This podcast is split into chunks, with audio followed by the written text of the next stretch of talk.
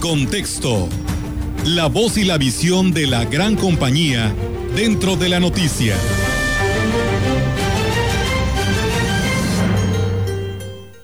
¿Vacuna o mercancía? Mucho se ha dicho sobre la incapacidad del gobierno federal para organizar de manera ordenada y estableciendo prioridades la aplicación de la vacuna contra el COVID-19. Se dice que la inoculación, muy poca por cierto, se ha llevado a cabo en obediencia a intereses políticos o poco claros, por aquello de vacunar de manera preferencial a los llamados servidores de la nación y a los maestros en Chiapas. En fin, la polémica al respecto ha sido mucha. Y ciertamente, el abandono de las campañas tradicionales que llevan a cabo las autoridades de salud y que han sido exitosas a través de los años para aplicar las vacunas a la población, para entregar su distribución al ejército, ya que de por sí ocupado en construir aeropuertos y otras labores que no le son propias, es una muestra de que las cosas no marchan tan bien. Sin embargo, en abono al gobierno federal, debemos aceptar que la vacunación no avanza por una sencilla y simple razón. No hay vacunas. Y es que la política, la bendita política, se sobrepone una vez más al interés humanitario.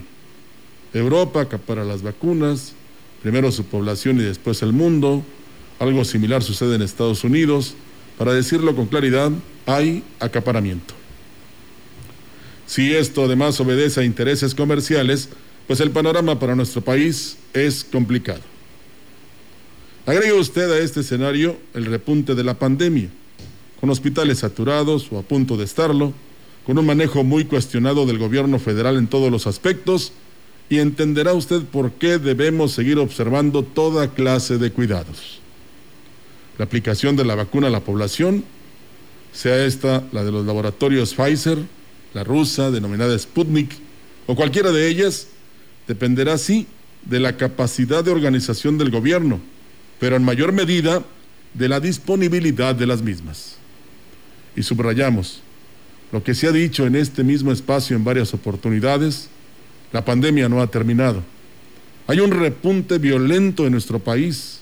En la entidad estamos en semáforo rojo, lo cual significa que todas las actividades consideradas no esenciales están detenidas con el consiguiente daño a la economía.